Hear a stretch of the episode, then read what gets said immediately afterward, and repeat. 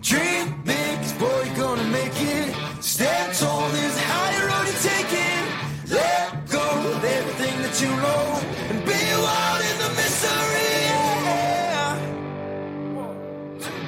Welcome to the Beers and Bible Podcast, a podcast that brings together a love for good beer and Bible discussion. You can find us on Instagram at Beers and Bible underscore, and on Twitter at Beers and Bible P1. You can also email us at beersandbiblepodcast and Bible Podcast at gmail.com. If you enjoy what you hear on Beers and Bible, please consider leaving a five star rating and review on your podcast platform to help us promote this podcast. In the words of the reformer Martin Luther, whoever drinks beer, he is quick to sleep. Whoever sleeps long does not sin. Whoever does not sin enters heaven. Thus let us drink beer. So let's join our hosts Rick and Patrick for this week's discussion. Welcome back to episode number 61 of the Beers and Bible podcast. I am Rick. And I am Patrick, and we are so excited to be with you this evening to discuss beer and theology and such. And Bibles. I'm excited for Patrick tonight. Dude, you have no idea. So last week, Rick, in his um, cruel uh, way, uh, went ahead and reviewed the Hershey's Yuengling um, that we had talked about. I guess it was this time last year. That was close to it. Yeah, they they had released, you know, said that they were doing it, but it was only on tap, basically in Pennsylvania. Um, this year they uh, announced they were going to bottle it and distribute it. I drove all over Kingdom Come. like the the package store ended up. I probably passed like fifteen package stores to get to this one. Nice. And I like I was in there on Saturday because we we were down that way. Had to we're running some errands and um I went in there because the web, the Yuengling website said that they just delivered there that they're a distributor and would have this one. So I go in there and ask the guy. He's like, "No, we we're out. It, we got it in last week and it was really popular, but we're expecting some more Wednesday." And I was like, "Okay, cool. I'll plan on uh, coming down on Wednesday." So Wednesday morning, I email the store to confirm that they still have a shipment coming in. They say we can let you know when it gets in, so you know. And I was like, "That would be amazing." Please do that. I drove down there and I went ahead and got a 12 pack because I'm anticipating nice. uh, really enjoying this. So I'm a little jealous of your 12 pack because the only thing I could find is six packs. Well, you so. could buy two of them. I could, yes. And I'm probably going to buy another six pack. Ironically, I still have one left. It's like, you know how you get something really good and you get that last one, you're like, I really want it, but I don't want it because once I drink that one, it's all like it's mm, gone. It's gone, gone forever. You don't know when you're going to get it again. Yes. Yeah, that's so, my only fear that I'm going to drink all 12 really fast. I actually got it. so we're recording on Thursday. I got it yesterday and uh-huh. um, had to refrain myself from like opening one in the parking lot. I um, had to do the same thing last week. So, but uh, since Rick already re- kind of, ex- you know, described the Yuengling, the Hershey's uh, Yuengling porter last week, um, I'm not going to give you any more details because there's not really anything. there's nothing new, dude. The bottle is really cool. I like. Yeah, I think it looks like Yuengling has a really clean, classy looking bottle already. Mm-hmm. It just looks very sharp. So yeah, I'm yeah, I'm beyond excited. I'm ready for you tonight. I'm going to do the one that I was going to do last week. So I have the Hi-Wire Lager uh, from Hi-Wire Brewing uh, tonight, and I'm a fan, a good fan of lager, so I'm hoping this is going to be pretty good. I was I was really kind of anticipating it last week, but um, that got in the way, and the Hershey's Yuengling got in the way, and I knew I couldn't put Hershey's Yuengling in my refrigerator and leave it there for a week. So that was why I reviewed it last week. Well, I appreciate your candor. I still think you were kind of a dirtbag for doing that last week. I was salty. I don't know if you could tell. Um, but oh, we could tell. I'm I'm over it now um, because I have it myself. I, I, told I was telling my wife. I told you before we started recording. Um, so you have to wear a mask to go in the store. And when I got it, when I saw it, like I was giddy. I was like I was like a six year old in a candy shop for the first time. Is what it felt like to me. I was walking out and I was like, I cannot believe I'm getting out of it. like because the the anticipation and the build up has been so Yes. intense, and I'm really hoping it doesn't let me down. Um, based on your review last week, it's not. I don't um, think it will. I guess we're about to find out. We are. So I've got the Hi-Wire lager, true American lager. Patrick's got the Yuengling Hershey's Porter. Mm-hmm. And I think we're all excited for him. So let's crack them open and get to reviewing some beer. Let's do it. Here we go. Three, two, one, crack. Oh dear. Oh my goodness, Mine spewed a little bit. that smells like everything I want it to smell like. See, I told you. Now my glass isn't cold. I forgot to put my glass in the freezer before, like when I got home. Mm-hmm. But uh, I, I'm not anticipating needing a glass that long actually. So You won't. This is an interesting, interesting looking lager here. It's light like yours was, mm-hmm. but it's not clear. huh? Yeah, I can see it's Like, got some per- it's got, particulates like in got it. some, yeah, it's got some haze into it. Hmm. What's it? I don't know if it's just the way I poured it or what. Does it say what it's made of? Um, well, it says on the website, it says that they use German tradition hops and German Tettnang hops. I don't know if I'm saying that right. Uh, they definitely say they say it's a clear gold color. I mean, I guess it's Those wacky It's a- Germans. yeah, it's a. I mean, it's it's definitely gold, but I wouldn't qualify this as clear because I've got it in a clear glass and I cannot see through the glass. I think of clear gold like gold tequila. Like Yes. that's clear gold. Hold that glass up again. All right, I'm also drinking from a Yuengling glass. heck yeah, Mine's mine's the like winter puppies. Nice. Mine's just the traditional lager cup. It's one of my favorite cups that I have. So Well, I figured I was drinking a Yuengling. I better drink from the Yuengling glass or that's what I did last week. split the time space continuum or something. Okay, so um, let's go ahead and, and get these, Turn 'em up. get these going so I can give this a five. Sounds good to me. Here we go. Down the hatch.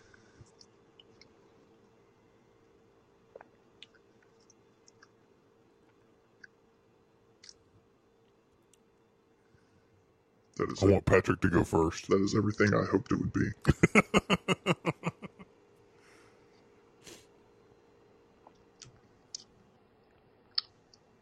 yeah, that's that's five Luthers all day long. um, I, I know I I don't know if this is because of your review of it last week that I'm leaning that way, um, but it's really good. The chocolate is it is the most chocolatey porter we've had Yes. and it's because it's a, it's a very distinct chocolate flavor. Hershey has that very distinct milk chocolate Yes. flavor, and it's and it is throughout this beer, but it's not but it's not super sweet. It's not like you Mhm. melted down a milk chocolate Hershey bar and poured it in a glass and drank it. Like it's Yeah. not that sweet. So the beer cuts through pretty well. It's a very good balance between Yuengling and, Mhm. and the Hershey's. Um, and, and this is this is five Luthers all day long. I brought- you'd give I it brought, five I brought so my where I record is upstairs from the main living space. I went ahead and brought two up from the fridge downstairs, um, because I'm in in, preparation. in preparation, and I'm leaving the other ten downstairs for my wife and I to enjoy at our leisure throughout the next few days. So throughout tomorrow.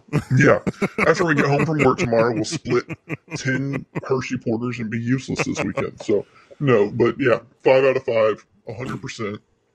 yeah, it is good. It, it is really good, and, and I've even the more I have drank it over the last week, the more I, I really have enjoyed it. And I'm going to go back and find some more before it's gone, um, because it is a limited release kind of deal. So, but uh, but co- coming in uh in second place tonight is going to be the Hi-Wire Lager. Um, this is a this is actually a pretty good beer. Mhm. Um, I I I, I want to say this is very similar to um the Classic City Lager that we had from Creature Comforts Mm-hmm. up there in Athens. It kind of it kind of reminds me. The flavor is a little bit different, but the texture profile and that's what I like that it's got that haziness that the the Classic City had, and so it's got a little bit of that that Classic City taste there. Um, it's not quite the same, but it's a pretty good lager. I would enjoy this with a meal. I would enjoy this sitting on a porch. You know, this would this would be a really good, just kind of multi-purpose beer. Yeah. Um, flavor profile is really good. Texture is really good. It is. It's light and crisp, and so It's a it's a pretty it's a pretty in- standard lager then. it's a pretty standard lager. Um, you know, I, I think it's better than other lagers that we've had. So I'm going to come in and I'm going to give it four Luthers. Um, because it's, I mean, I think that's what I gave the the Classic City two was four Luthers. Mm-hmm. Yeah, I may have I- given it four and a half. I believe you're right actually on that. So- yeah, four we both gave Classic City four Luthers. Four Luthers, like it's right there with that. With Okay. that class. That's what it reminded me of when I when I drank it. I was like, it's just kind of like the uh, the classic, which I've enjoyed the Classic City. I've actually gone back and, and bought it same. uh, Several before times. we moved. I can't find it now. And it, what's funny is the one of the stores that I went to um, to look for beer. I've asked them. I'm like, hey, can you get the Creature Comforts line uh, here in your store? And he was like, uh, man, I wish I could. I've been trying to get them in here for like a year, and just they they won't come down here. And I was like, dadgummit. so that is interesting and kind of confusing, but very much, very Yeah, much. the- we're we're not far apart. yeah, the- Uh, we're not that far. No, yeah, the Classic City is, has been a go-to several times for for us, so we've really enjoyed that one. That's good to know if I can find that one. What's Yeah. funny is I looked for that lager. I guess it was last week uh, before you got the Hershey's and completely threw everything off. Um, and I could, and so the store I went to has Hi-Wire, but Uh-huh. didn't have the Hi-Wire that particular lager, and so I was. I was bummed out, and I was like, well, I guess I'll just get another lager. So Yeah. that's what happened with that. Which I, I don't think I said where how I didn't even look where they were from. Where is Hi-Wire Uh, from? Louisiana. I'm guessing. I have no idea. I can't see on the bottle anywhere. Where Oh, I think they're from North Carolina. Actually, now that yeah, they're in Durham. Uh, Okay. Wait, wait, wait, wait, wait. Well, there's brewed and canned by Three Rings Brewing in Asheville, North Carolina. yeah, So Asheville, Western North Carolina. yeah. So, So they, well, there you go. I think they've got a, I think they've got a couple of different locations, but I could be wrong. Yeah, it It's looks like I'm wrong. Yeah, yeah, I'm definitely wrong. They're they're in North Carolina. I brought two tonight as well, so I'm gonna I am gonna enjoy this one after I finish my first one. But uh Patrick's gonna completely down his Hershey's Porter as he should. Dude, because it it's, uh, tastes it's like worth- it tastes like a little bit like hot chocolate. Yes, it's like it's like cold hot chocolate beer. I'm sure that was what they envisioned in the pitch meeting too. All right, we got to have a chocolate beer. We want it to taste like hot chocolate, but we also want it to taste like beer, and it can't be hot. What can you do?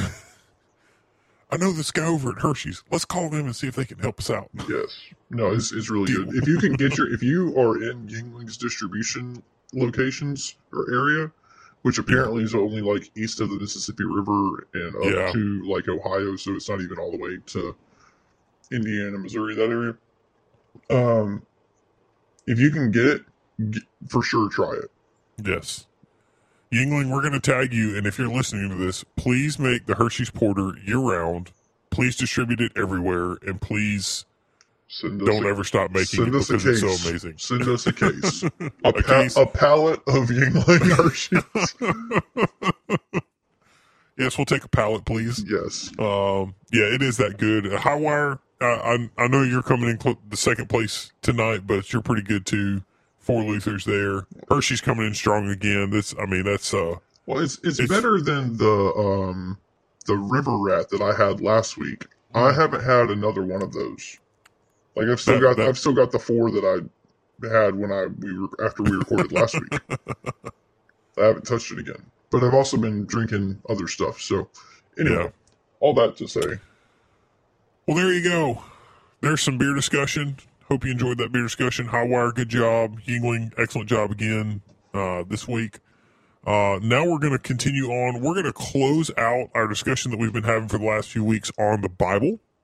And tonight we're going to talk kind of more in a practical tone um, about translations and how to use translations and that kind of stuff. We've talked about the different, I guess, religions, Bibles, Mormonism, uh, Judaism, the the Apocrypha. We talked about the Quran a little bit. Um, and so tonight we're going to really focus on English translations of the Bible and kind of just talk through why we have so many translations, what they're for, how we can use them, and how Christians can learn from these different translations. So stick around and we will be right back.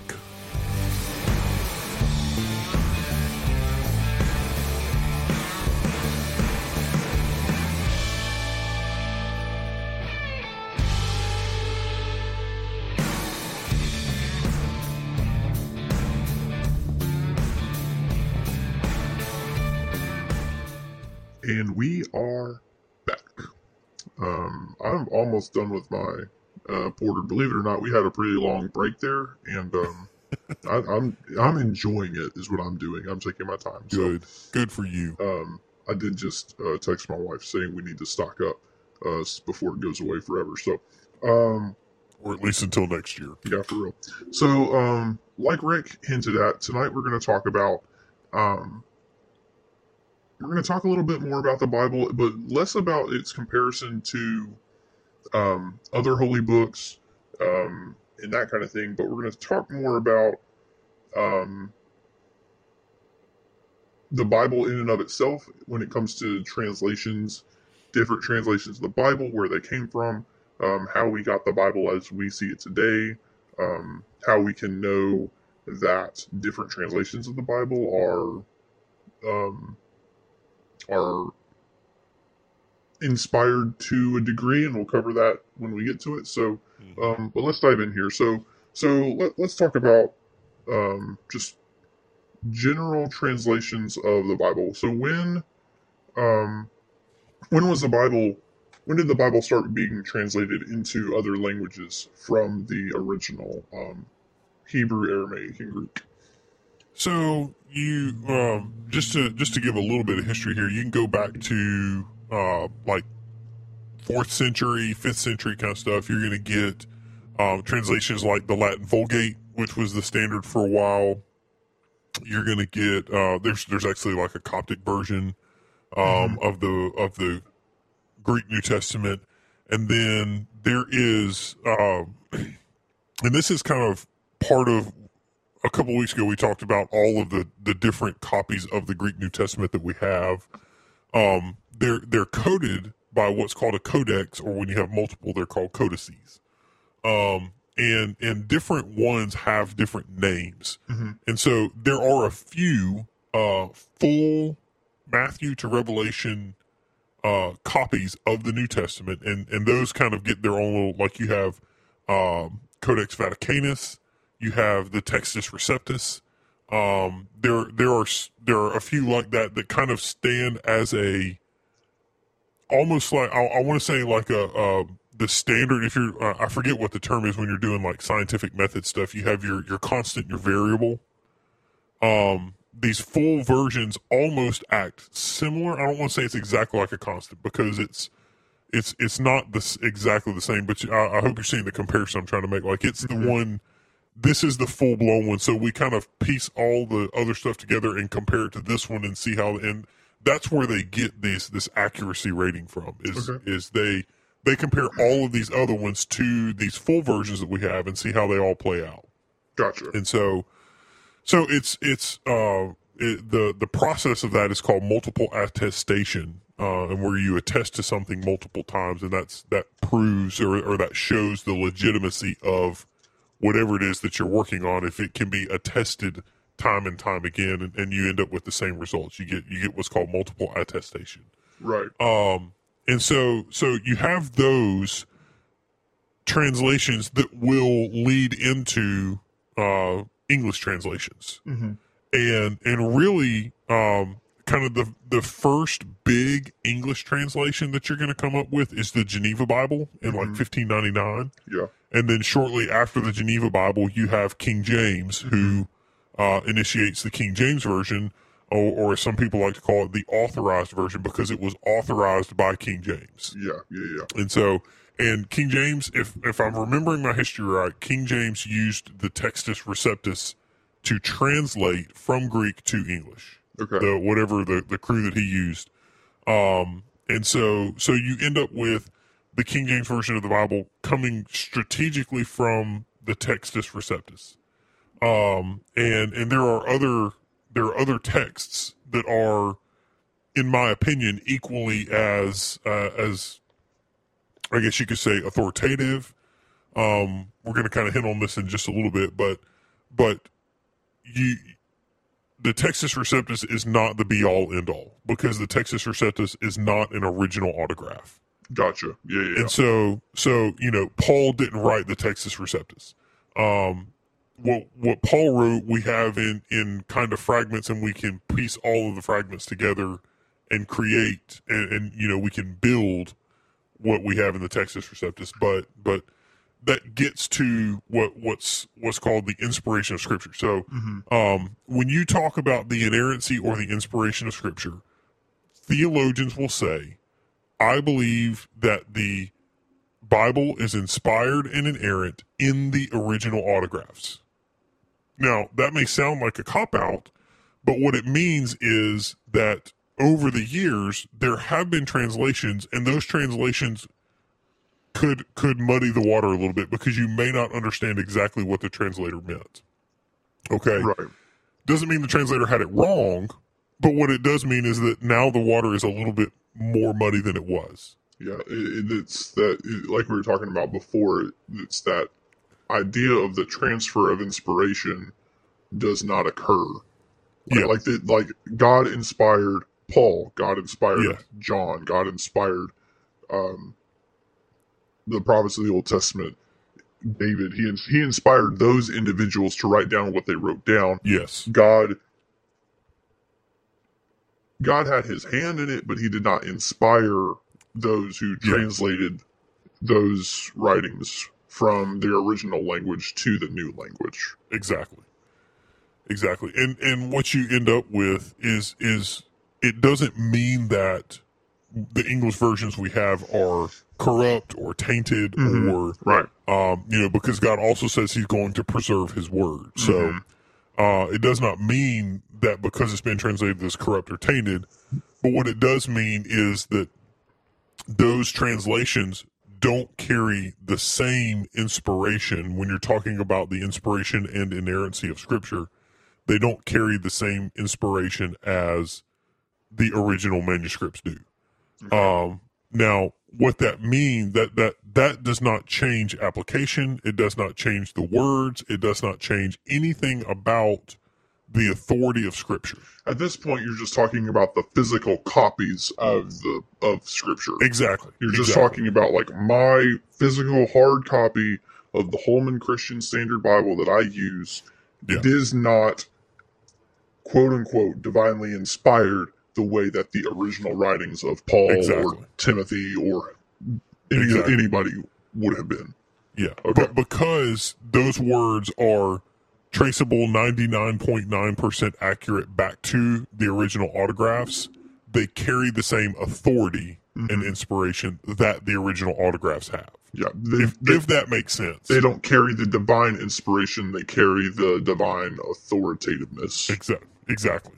Okay, exactly. yeah, That's I, that's a good way to put it. They carry the divine authoritativeness of the inspiration of the autographs. right. So, um, but but we end up with all these different translations, and we end up with all these different versions of the Bible. We have the ESV, the the NLT, the NAAB, the NASB, the ASV, the KJV, the you know pick your three letter acronym. It's like a And- bad and- can of SpaghettiOs, man. It really is, and and the question becomes, you know, what are we as Christians? How are we supposed to do this? You know, um, KJV only. That's how we're supposed to KJV only, baby. That's how we do it.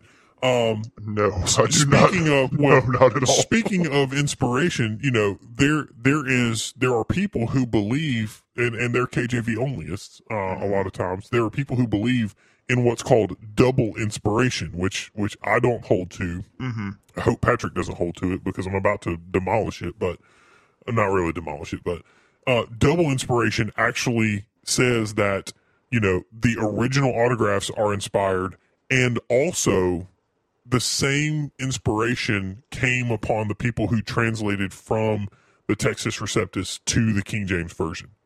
So, So- they believe, yeah, the, the same level of inspiration. So God God- dictated to those God, people. God inspired Paul and God inspired King James. Is that what they're saying? Not necessarily King James, but the people who worked on it for King James. Oh. God inspired them to do to translate it correctly. And that's why you'll hear people if you hear somebody refer to the King James as the authorized version, that does carry that King James connotation, but it also it carries with it the meaning that they believe God authorized them to translate it from the Textus Receptus to the King James, and that's the version that we're supposed to use because of that second degree of inspiration. Yeah, I'm, I'm not on board with that. Primarily because um, after the Bible was concluded, the I mean, I'm not sure if this is a proper application of it, but there's no new, nothing new under the sun kind of thing. Yeah, Where- close canon. Yeah, so you know, and, and not to say that God's word is corrupted in any way, but if you okay, let me backtrack. If we're gonna say God is, ugh, I'm having a hard time processing it. God is omniscient. God is all knowing. God control like God sets into motion and God doesn't let anything happen without there being a plan for it. So I do believe that Mhm. everything in the Bible is in the Bible because God allows it to be in the Bible. Uh-huh. Um so I don't think anything could be mistranslated yeah, because because of that, but I don't think God inspired those men because they were men almost surely to translate from the previous text. yes. It's it's a very tricky situation where you're saying it's inspired without being inspired. Mm-hmm. Um, It's not. It's not like it's not necessarily inspired so so much to say. It's just like God ensured that it didn't become corrupt. yeah, it's preserved. Right. Is is kind of the right way to say it. The inspiration is preserved in the translations. Right. but the translations are not inspired as the originals are inspired. Right. And so if if that helps muddy the waters any, there yeah you go. i mean god god didn't um speak to or reveal himself to the people who were translating those scriptures yeah. um he didn't how i mean however he did it he didn't embody them and take control of their hand and write down the words like whatever whatever it is i don't i don't know and i don't believe that to be the case but whatever um Yeah. but he didn't audibly speak. He didn't come to them in a dream. They were just working on translating it from one language to another.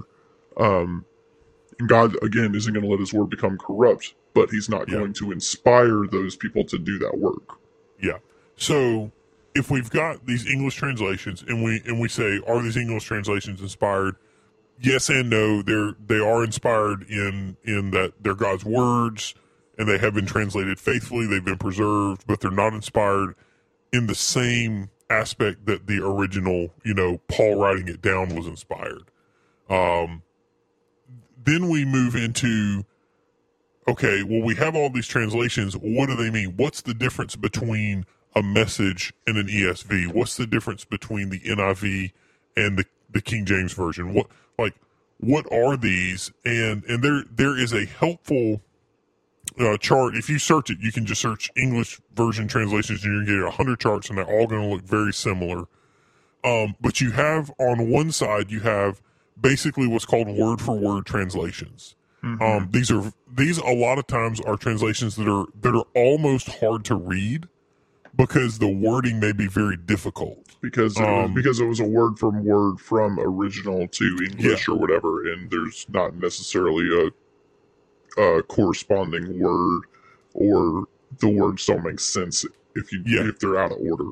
Yeah, well, even I mean, if you've ever studied Greek, you know that a Greek sentence, like in English, you have a subject and a predicate, and typically the subject comes first and the predicate comes second. Um, sometimes you may flip that, and and and there are cases when you get into more advanced writing that that happens. But in Greek, word order doesn't matter any at all. I mean, you can you can put the subject at the beginning, you can put it at the end, you can put it in the middle. It doesn't matter. And so, you know, um, what what defines the way that a, a, a Greek sentence is translated is the cases and the declensions of mm-hmm. the words in that sentence. And so you find the nominative case, and that's typically your subject, and then you find the verbs that go along with it that are attached to that nominative case, and and you and the declensions help you define which words are linked together, so you know to pair up those words, and then you get all of these words that are translated, and then you try to make them into a complete English sentence that makes sense and is readable. So in the word for words, a lot of times those words may get out of order a little bit, but they're trying to convey that this is the word and this is the word, and it gets translated kind of in a very rigid way. Okay. So your New American Standard, your ESV, um, the New English Translation, which is called the NET, all of those are very word for word. Even the King James is very word for word. That's why a lot of times it's hard to read. And, and I, I know the old language makes it even worse. Uh, but you have the New King James, uh, which which to some people is is basically like apostasy. Um, but it tries to update some of those these and thous to you and and just some of the the old English language into new English language so that it still carries the same wording as the King James version, but they just update the the words from thee and thou and thus and you know uh, smite and smote into you know actual words that we use today in English. You, yours, um, and so it just tries to update the language while still preserving the the King James translation of it. Okay. Then you move into what's called the- the meaning for meaning. So you'll have like a group of words that mean something, and and Hebrew is actually really really bad about this. You'll have one Hebrew word that means that that is basically an entire sentence, and I'll give you an example. Uh, the Ten Commandments are ten words. It's literally called the ten words. Um, and so each commandment is one word. Well, if you've ever read the Ten Commandments in Exodus, thou shalt not kill. That is one word in in Hebrew. Uh, you know, so how how do we you know how do we convey that? Well, you convey that in a meaning meaning to meaning translation, and so that's going to be where your uh, there's one called the God's Word translation that's a little bit more like that, where it tries to catch capture the meaning of each one of those words and capture the what the word is trying to say, as far as not so much literally the word, but what's the essence behind the word, what's the history behind the word. Gotcha. Um, you call that the etymology of the word, and you move from there into a thought for thought. So this takes just kind of a instead of it focusing on the word and the meaning of an individual word, this takes a, a whole phrase, maybe a thought, and it tries to sum that thought up. This is where you're going to get into um, your more popular uh, modern day versions like the CSB, the Christian Standard Bible, which I love. Uh, I love the CSB. Um, the NIV, uh, we joke and call that the nearly inspired version. Um, but these are going to be ones that are going to capture instead of trying to focus on the exact wording and getting the wording exactly right um, you're trying to capture an entire thought. So Okay. what is paul saying in ephesians 1 well he's talking about adoption. He's talking about election. He's talking about these kind of things. And you really kind of structure your sentences around that. And and so that's where you're going to see these sentences take on different structures um and and and sometimes it might look like they're contradicting itself and this is why it's good to read from a broad spectrum uh in- Yeah, yeah. when it comes to bible translation. So i'm, I'm not going to get distracted. I'm going to keep going because i'm going to make it all the way through this. The last one that we have um is called the paraphrase. Now the paraphrase is the one that every bible scholar loves to make fun of um because a paraphrase literally s- takes um, you, I mean, it almost takes the word for word, the meaning for meaning, and the thought for thought, and it says, "How can I say this in the most convincing modern day language?" Period. The most popular paraphrase Bible that we have is the Message. right. Um, Eugene Peterson worked on it, and and for all of its faults, I love the Message. Uh, but I would never use the Message to teach theology. I would never use the Message to study the Bible. I would use the Message simply for enjoyment of reading Yeah. because a lot of times these paraphrase the good news translation the passion translation um, the Message, the New International Revised, the NIRV, the New International Revised Version. Um, all of these are really just trying to to reword to try to make you rethink. And so um, I would never ever use the message as a you know deep Bible study book. But what I would use it for is, man, I'm getting up and I'm going to read my two chapters of of the Bible in the morning, or three chapters, or whatever I'm reading. I'll read it into the message. You know, all I'm doing is reading. When you're talking about reading plans, I, I say go for the message every time. You know, I, I, I was especially if you're if you're first time trying to read through the Bible in, in a specific set of time, a year, six months, whatever it is, man, pick you up a paraphrase Bible and read that thing all the way through because you're going to get the gist of what what's going on. Yeah. And it's a little bit easier to read than, you know, this guy beget this guy beget this guy who did this and that and that beget this guy. You know, it's just not as rigid as that. Yeah. A lot of times. It's a it's a good um it's a good stepping like a good like first step to the deeper dives of the word for word meaning for meaning. Um let me ask you this now that you've gone Okay. through all of that. Um would you say that paraphrase versions of the Bible like the message or the good news translation are any less inspired than the ESV, the New American Standard, even the King James or New King James. Yeah. Um it's that's really hard to say because I'm never going to put the message on the same plane as the ESV. Okay. I'm, I'm uh and and I say that this way. I'm a I'm a student of theology. I love to study theology. I love to study the the deep parts of scripture Okay. And and I'm never going to use the message to do that. What I might use the message for is if I'm going out to talk to people and and I'm gonna I'm gonna do evangelism of some sort, I might carry a message with me because I know that the message is going to word it a little bit differently. Mm-hmm. And what I might say is, you know, here's what it says here in this in this version of the Bible. The the version that I study says it this way, but they're both saying the same. And so I might use it as as a bridge tool. Mm-hmm. I guess is is the way I would say that. Um, I might use it to try to bridge a gap where you know if you walk up to somebody with a King James version and you know you start reading from any pick any weird verse, you know they're gonna be like, "What in the world are you talking about?" Yeah, you're not going to Um, accomplish anything with that. you know, and people will immediately reject you. So I'll use something that will allow me to kind of get into their comfort zone, mm-hmm. and and that to me is what the message is good for. Okay. Um, does that mean it's any less inspired? Man, it's it's really hard to say because we just you know I, I believe that the ESV is not as inspired as the original autographs. You know, and, Do you, and do you, I, I'm, I know I'm just, I'm asking questions here. Do you, what about the King, like, let's go back King James, like the Uh-huh. King James version, is it more inspired than the ESV or less inspired than the original? I mean, you obviously believe it would be less inspired than the original autographs.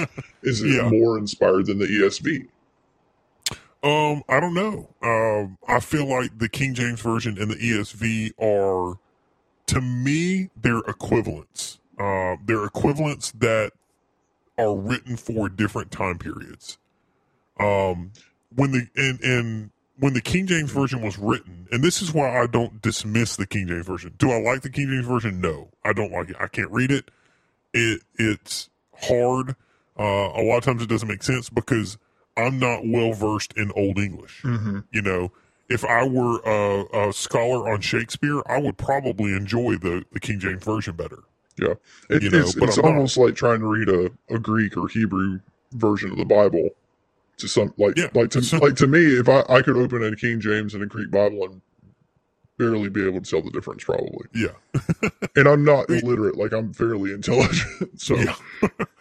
Yeah. So you end up, I mean, I, I think that each translation has its own strengths and weaknesses. And this is where I like to encourage, encourage people, especially students who want to be deep students of the Bible.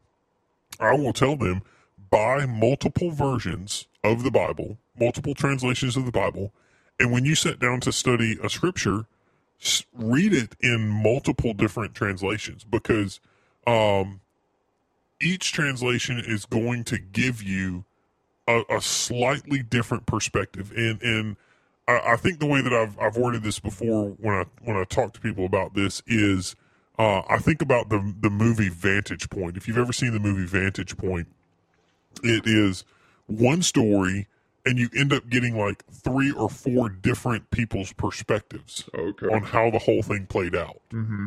and and all of these people saw the same event so the one event happened and it happened a certain way Mm-hmm. but depending on where that person was standing they perceived the events differently um and and you could even make that same argument as uh as the four gospels Mm-hmm. you know the four Yeah, gospels yeah. Are, are really the same kind of thing and so um I, I kind of tend to see translations that way where each translation offers a specific strength because it allows you to see a specific vantage point Right.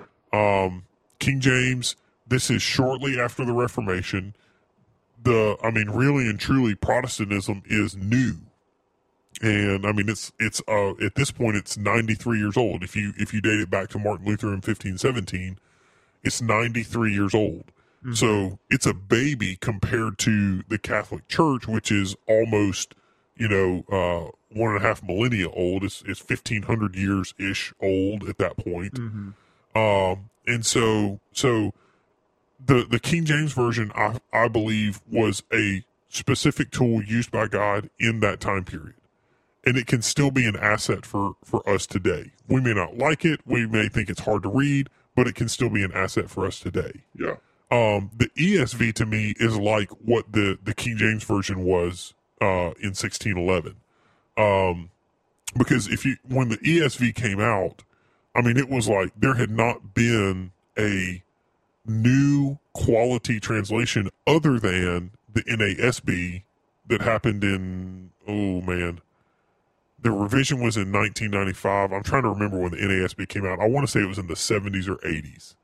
But the NASB was really the first, like word for word. And if you've ever read an NASB, you'll notice that the, the NASB is very hard to read. Um, 1971.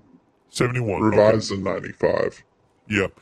So the ESV to me is like, and, and this chart actually has it this way. The ESV to me is like one step closer to uh, trying to word it a little bit better while still sticking to word for word, um, but trying to make it, a, trying to smooth the edges a little bit. The NASB is like a, like this bumpy road that you're on, like you're driving through Louisiana. And the ESV to me is like you just left Louisiana and now you're in Mississippi. The roads are not a whole lot better, but they're, you're just not quite as bumpy as you were 20 minutes ago. Right. so, um, just for your for personal, like, what do you use for your own personal study? So, me personally, I use two versions. I use the ESV and the CSB. Okay. and and the ESV is a word for word, and the CSB is a thought for thought. Um, and I think those two, to me, really balance each other out. They give you a uh, a, a great translation, an accurate translation, and then to me, the CSB will give you uh, a really good way to word it. And, and in fact, um, the the slogan for the CSB is "faithful and true." Uh, and so they, you know, they try to stay faithful to the original language, um, faithful to what the original writers intended, uh, and then and and true to that, while still being modern in their language and in the way that they present it to modern readers. Gotcha.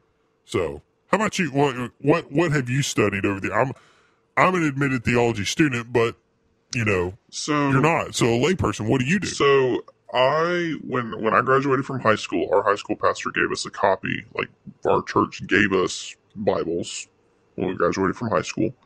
Um, it was really a cool thing for them to do. Um, because like for me, like I had gotten a New King James version of the Bible for my parents from Chris for Christmas, like two or three years before that, when I first started like showing a little bit of interest in church. Not that we were a religious family, we never were. Um, but that's you know another a story for another episode, I guess. but um, so that the version that our high school pastor gave us was the Holman Christian Standard, and Mhm. that is what I read probably almost exclusively for. When did you and I meet? Uh, 2018. yeah, so I mean, it was basically ten years that I read probably almost exclusively the Holman Christian. I would occasionally read like the NIV or um, maybe the Message occasionally. Um, Uh-huh. The last couple of years, I've probably gone more even split between the Holman Christian Standard and the ESV and ESV Uh-huh. um, just to get a little bit of a different perspective. I know they're in similar spots on this chart. Um, between, um, I think Holman Christian Standard is a little closer to uh, thought for thought than It the is, so- is. So, fun fact: the HCSB is the big brother of the CSB.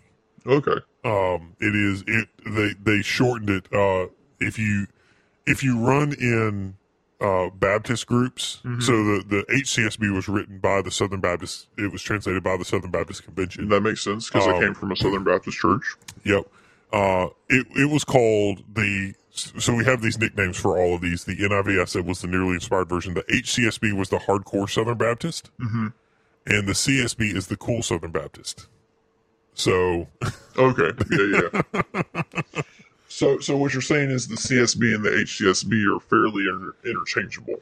they're going to be very close. And, and in fact, what they did is they, when they did the CSB, um, they actually took people from the ESV translation committee, sat down with the HCSB, and just really kind of reworked it. Um, Okay. And and it's it, it was it was put together by a different um, publishing group, and so that's that's what moved it. They just they, they basically dropped the Holman. It's not it's not published by Holman anymore. I think the CSB is published by either Crossway or I don't know. I've got like six copies up here. I should probably know this. Um, oh no, it's pri- it's it's published by Holman. The CSB is published by Holman. So derived by Holman, B&H Publishing Group. That's what I have. there's different ones. So I've got one. The CSB is is published by Holman Bible Series. Okay. So they may have just uh, just ran it out to to multiple different um, multiple different publishers at that point. But yeah, this is the one of the ones that I have. The CSB is the Ancient Faith Study Bible, uh, and that has commentary from first century theologians in it. It's Oh, pretty that's- fun. That's cool. So, um, but yeah, so so we have these different translations. We have these different versions. We have uh, we walked through kind of each one of these these translations and where they fit. Mm-hmm. So let's let's try to be let's be a little practical about this. We're we're really wrapping up this whole four three or four weeks, whatever we've been spending on the Bible now. Um, how do we apply this to lay people, Christians studying the Bible today, right now? I got to sneeze. That'll That sound that'll sound really cool with the distortion on it. that came on really quick right there. Um, but how do how do we take this and apply it to people trying to do Bible study on their own every day? Well, I think there's. I mean, obviously, you want to get a Bible that is um, that is thorough. You don't, uh, like you said, you wouldn't use a, a, a paraphrase or even a. I would even venture to say like a thought for thought. Like I, I wouldn't want to use either of those categories as a as a study Bible or as a you know devotional Bible or, or something like that. Um, but really, it comes down to like so many other things in the church, and we typically frown upon this when we when we talk about it. But it comes down to a personal preference thing. Um, if you read the ESV and you don't like the way it's worded, and you and you read the NIV and you like that better, then I know the NIV is a is a thought for thought. Bad example, but that's just the three letters that came to my mind.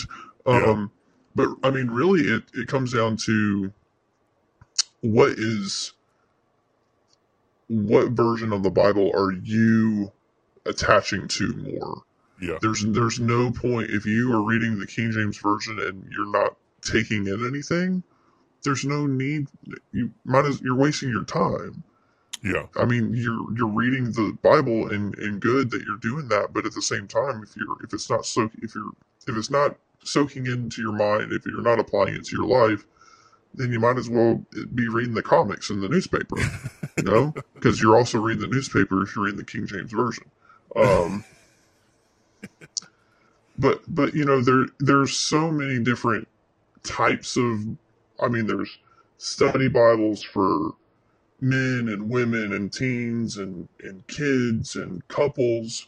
You've got like um, the the chapter on on this points out apologetic study Bibles and the one year Bible and the praise and worship study Bible, um, the the the note makers Bible. I mean, like there the Bible for dummies. Like there's so many different Yeah. there's so many different options out there and, and really it comes down to what do you as a layperson what are you going to and i hate using the word the term or phrase get the most out of it because that seems Yeah. like we're trying to get something out of our time in the bible when it really should be more about spending time with jesus. Um, but what version are you going to be able to soak in, meditate on, apply to your life the most, um, and and finding that version and and and running with it, and then using other versions to supplement that. Where your main ver like my main version would be probably the H the HCSB or the CSB, um, but when I need a little more explanation or I want to go a little deeper or figure or see how another version of the Bible reads uh, in a passage, I'll jump over to that and I use it on my phone so it's easy to Yeah. go back and forth. You can, I mean, you can see anything in just about any translation Yeah. with the internet now. Yeah. I mean, BibleGateway.com. Mhm. Uh, the Bible, the just the Bible app, like the standard Bible app, has all that stuff readily available. Yeah. So, um, would highly recommend that if you're not already and, on it. and But- that's all free for the record. That's, yeah, yeah, you don't have to pay for it, and, and they're not paying us for that for that plug either. So, but I mean, you, talk about like the the question you asked was like, what you know, how do we apply that? And, and really, the the simplest thing is it, it's up to you. yeah, You know, like what works for Rick as a theologian isn't going to work for Patrick as a layperson no, and, and you know depending on you know how much you know how much time you have you, you might not have time to do a deep dive into the word for word meaning of of psalm 23 but you might be able to look at a paraphrase and and, and glean much more from the paraphrase than you would have if you had tried reading a word for word translation so it is Yeah. really such you know there's time there's times and places for for all translations, I think, yeah, in all of the different uh, categories that we talked about tonight. yeah. And and what you, I love what you really hit on because that that's going to tie into one of the last points that, that I really kind of wanted to make, um, which is when you study the Bible, don't be afraid of using resources to go along with your Bible study. Um, now, I'm, I'm going to say that with a little asterisk beside it because I think you have to be very, very, very careful about what resources you pick to study the Bible along with. Um, but you know, look into commentaries, look into um, word studies. Um, you can do you can do a lot of this stuff online for free. There are programs that you can also invest in if you I mean if you want to go deeper and you want to spend some time on it. Logos is a fantastic program. I have owned Logos Bible software since I was in college. Um, and I'm not going to say when that was because that'll that'll give away how old I actually am. They didn't have Um, computers back then. Don't lie. This was back when uh, when Moses was still was still chiseling into into stone back then. Um, but Logos Bible software is a is a fantastic uh, software that is, uh, I mean, for just I, I say it's cheap, but I mean for for less than a thousand dollars, you can get into a fully functional version of Logos with lots and lots of resources in it that the note taking, the cross referencing, all of that kind of stuff is built into Logos and it's just fantastic. So, um, but don't be afraid to use things to help you study the Bible. Don't think that, you know, you're a, you're a bad Christian if you can't just open the Bible and read second Chronicles 27, 7 and be like, oh my gosh, this is amazing. I can't believe that I understand what God, you know, no, it, it's it's not that easy. As as a as a you know somebody who's been there and studied it. I've studied the Bible for a long time now, and even I'm telling you, it's not easy. It's difficult. It's hard. There are times when I open my Bible and I read it, and I'm like, "What the crap?" Yeah. you know. um, and so don't think that because you can't just open to some random verse and get something amazing out of it that you're a bad Christian, you're a bad person. No, it takes diligence, it takes discipline, um, it takes time, it takes a lot, a lot of time. I'll, I'll never forget the day that I walked into college. Uh, one of my first professors that I met, who is just within the last two years, has has passed away, and and I was saddened to hear of his loss, but I'll never ever forget him because he had such an impact on me as a growing Christian. And I, I mean, I walked into to college to study religion thinking, man, I'm way ahead of the curve. And and what I found out real fast was I was not way ahead of the curve. but but he said, you know, he walked into and this was a theology class and, and he said, uh, first thing he said was people always ask me, how do you understand the book of Revelation? Now the book of Revelation is one of the, the most difficult books of the Bible to, to understand. And he said, the easiest way to understand the book of Revelation is to understand the 65 books that came before Revelation. Mm. And as as simple as that sounds, you can't detach any one book from the Bible because the Bible is the Bible. It is a book. Now it is made up of 66 books, but it is a book.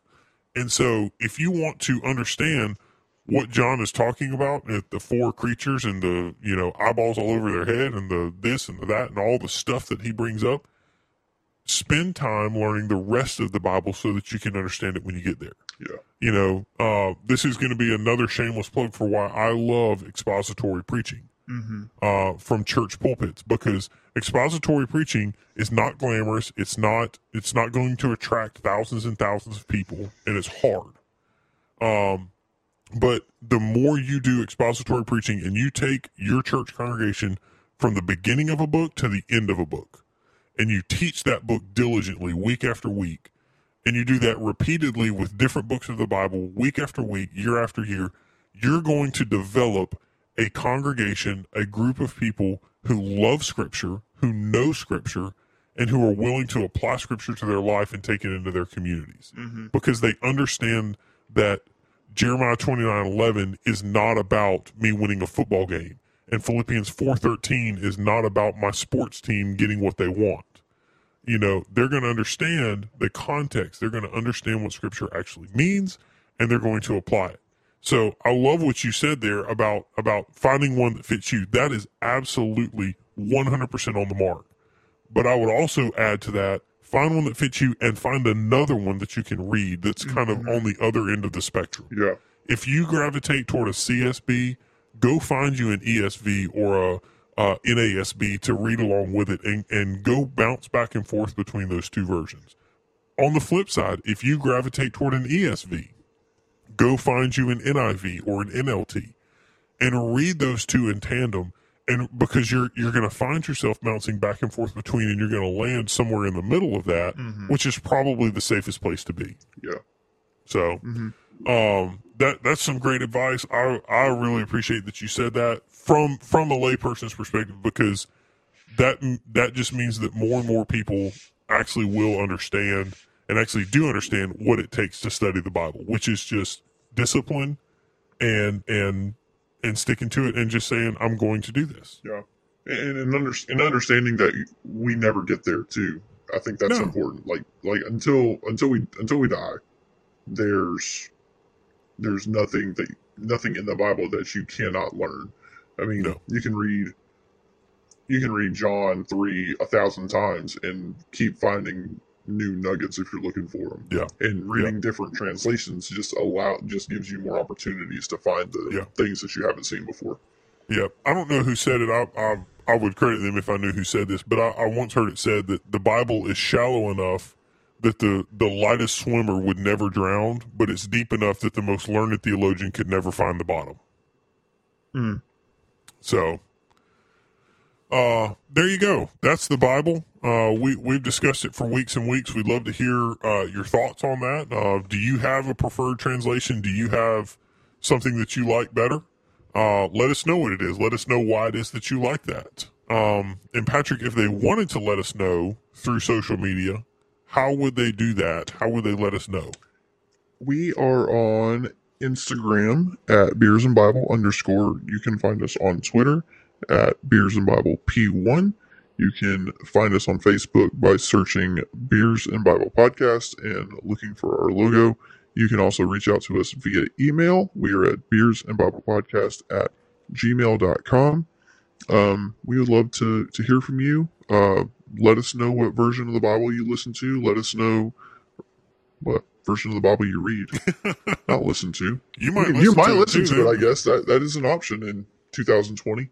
Um, so yeah, let us know what version of the Bible you read. Um, if you have any questions about some a version that you that you've read, or you know, the the list we mentioned tonight is not exclusive. If you're curious about the where the version you read falls on that spectrum, let us know, and we can we can help you find that out, or or uh, ask the people who who would know. So, um, yeah, we're we're excited about where we're going. We're not we're getting kind of close to the end of where this uh, seventy seven questions about God in the Bible book is going to take us. I think. Um, so we we've got some things we got to discuss, but we're we're excited about what's coming up next and for the podcast, and we hope that you continue to listen and enjoy and like and share us with uh, your friends and family and pastors and bartenders and all the people in your life. Really Especially your bartenders. Yes. Share us with your bartenders, Yes. please. do that. So Do that.